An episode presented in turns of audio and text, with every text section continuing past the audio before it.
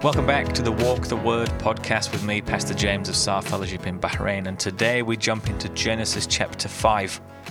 Now, at first glance, this doesn't look like the most interesting chapter in the Bible, let's be honest. It's a genealogy chapter. It begins with the words, This is the book of the generations of Adam. So, this is the chapter of genealogies. So, that being said, still, if you've not read Genesis chapter 5 in the recent past, do go ahead and press pause and read it, and then we'll come back together and we'll jump into it together. All right, so Genesis chapter 5 begins. This is the book of the generations of Adam. From chapter 1, verse 1 to chapter 2, verse 4, we see uh, heaven and earth.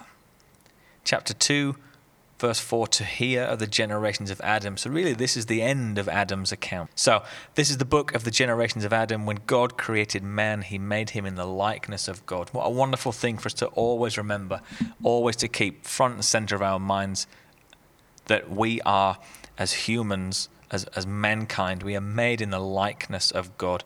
So our lives have inherent value and dignity and worth, and we are loved because we are made in His image.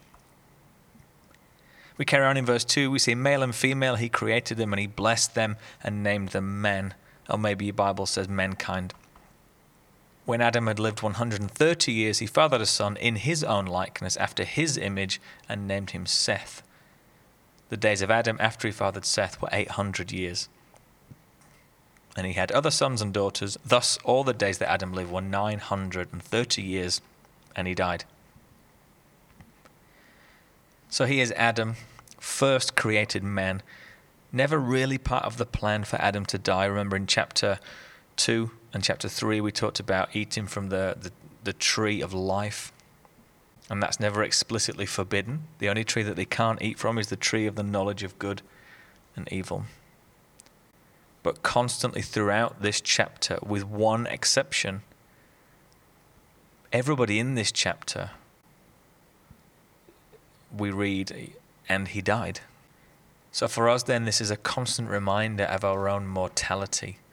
And it's kind of morbid, and, you know, not too many people talk about it. It's a bit of a taboo to talk about death. But when we really see in God's word that our human lives, our human bodies, our earthly form is, is only ever temporary, it pushes us, it forces us to think forward and think about what is coming next?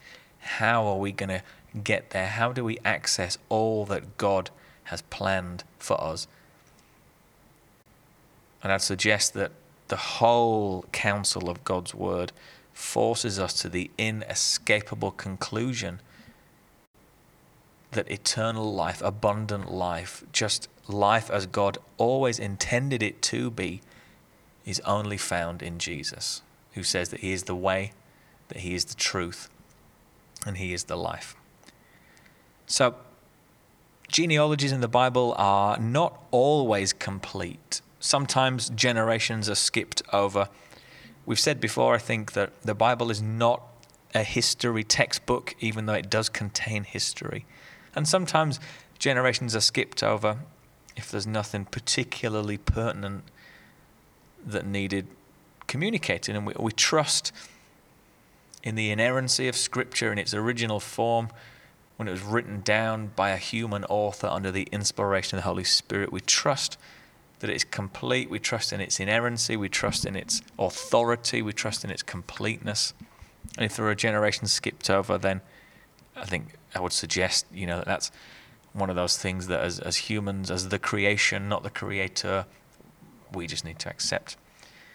So apparently, if you add up all these generations, or all the generations in the Bible, sorry, from Adam to Jesus, without any gaps, there's around 5,000 years between Adam and Jesus.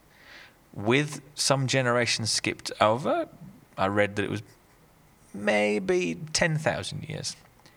But this completely blows out of the water any idea that the earth has been here for tens of millions of years and that before humans, you know, the earth was around for billions and, and billions of years. I've said it before, and I'll, I'll probably say it again. There's that fairly well known statement that, you know, it takes so much more faith to be an atheist than it does to accept who God is based on what he says of himself to us in his word. It takes so much more faith to believe that something came from nothing without a cause, without a creator. It takes so much more faith to not believe in God. So, without skipping generations, maybe 5,000 years, Adam to Jesus, with maybe 10,000. And something else that we see uh, well, Genesis chapter 5 is very formulaic. We have a name. We see how long they lived before they fathered what is presumably their firstborn male child. We see how long they lived total, and we see when they died. So it's very formulaic throughout this chapter, apart from one example, which we'll get to. But one of the most obvious things to jump at is the fact that these men, these people, lived such a very long time. You, know, you look at Adam, 930 years. Look at Seth, 912 years. Look at Enosh, 905 years. And it just goes on and on and on. 910, 895, 962, 969, 777. These people, we can't ignore the fact that there are some incredibly long lifespans here, and theories abound as to this. Some people suggest that a different calendar was used. Um, probably the best thing that I've ever read about it goes back to uh, chapter 1, verses 6 to 8. So if you've got your Bible open, just flick back a couple of pages. Genesis 1, verses 6 to 8 says, And God said, Let there be an expanse in the midst of the waters, and let it separate the waters from the waters. And God made the expanse and separated the waters that were under the expanse from the waters that were above the expanse. And it was so. And God called the expanse heaven. And there was evening and there was morning the second day. And we talked about this, we touched on this when we looked at chapter 1, that this was possibly a description of a kind of water vapor cloud blanket that made the, the earth pre flood just a, a, pristine and, and, and wonderful environment to live in. And the degenerative effects of the fall on the gene pool uh, were not as profound. The gene pool, as we touched on last time in chapter 4, was much purer at this point. God had made people, and you know, we're only a, a couple of generations. Well, actually, we're still in the first generation here, aren't we? We're talking about Adam and, and Adam's son Seth. Adam lived 930 years, so that his, his gene pool, Adam's genes were obviously perfect, handmade by God.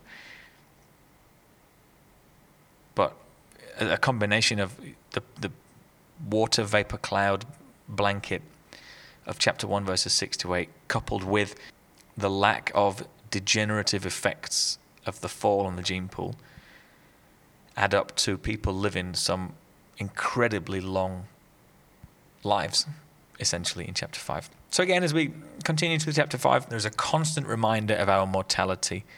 We work through a few generations, and maybe the standout passage is verses 21 to 24. So we'll read that together. Genesis 5:21 says when Enoch had lived 65 years, he fathered Methuselah.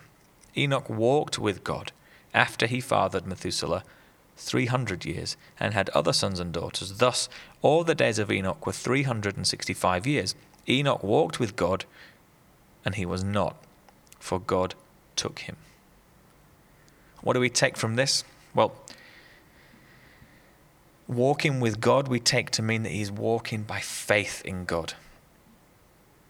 He was a man who obviously truly believed who God was, he believed in what God had said he trusted in the in God's provision for his life now and his salvation and his and his eternal life. He trusted in the plan and the promise of Genesis 3:15 that somebody is coming to right the wrongs of the world. And we read in verse 24, Enoch walked with God and he was not for God took him.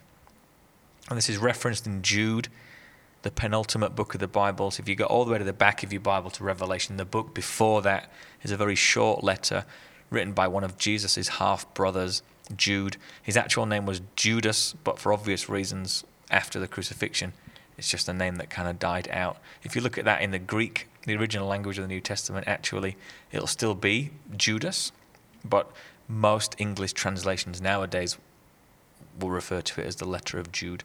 Anyway, Enoch is referenced in there. In this wonderful, Enoch walked with God and he was not, for God took him. And we see that he walked in faith. We read in Hebrews chapter 11 that without faith it is impossible to please God. So we can take from this that Enoch was a man of faith. And as we continue through chapter 5, there's another couple of generations. And we end chapter 5 with Noah. And I read something very interesting that said by the time we get to Noah, if if these are consecutive generations, Noah was born only 14 years after Seth had died. So, Noah, as a young man, would have been able to converse with and spend time with Seth's children. And we read in verse 7 that Seth lived after he fathered Enosh 807 years, had other sons and daughters. So Seth had children. Seth being the son of Adam, that means that Noah could have spent time with and talked to the grandchildren of Adam and Eve. And what a wonderful thing that is. What a wonderful privilege that would have been for Noah. And it, it, it gives a bit more context and a, and a, fuller understanding to to verses you know like Genesis 6 8 Noah found favor in the eyes of the Lord and uh, Genesis 6 9 Noah was a righteous man blameless in his generation. Noah walked with God. And we see that again Noah is a man of faith. He found favor in the eyes of the Lord and the full counsel of God's word tells us that the way to do that, to find favor in the eyes of the Lord, is to live by faith, and specifically in the in the God's provision for today and for our tomorrow, all of our tomorrows, our ultimate tomorrow, our salvation, the provision that God has given that we read about in chapter 3, verse 15, this first gospel, the, the coming of one who will crush evil and sin's hold on us. So Genesis chapter 5 finishes with Noah. We'll pick it up next time in chapter 6 with the flood. Genealogies in the Bible then are not the most exciting chapters. There's not a great deal of action happening in, in genealogies, but genealogies can be very instructive. They give us a real historical flavor for God's word. They add historical character to Scripture. So, all in all, genealogy is not particularly exciting, but they can be very, very useful and very informative and very instructive as well. And, you know, at the end of the day, it's part of the Bible, it's part of God's word to us. Therefore, it points to Jesus in some way. It's all part of God's word and counsel to us. So we value genealogical chapters in the Bible as much as any other.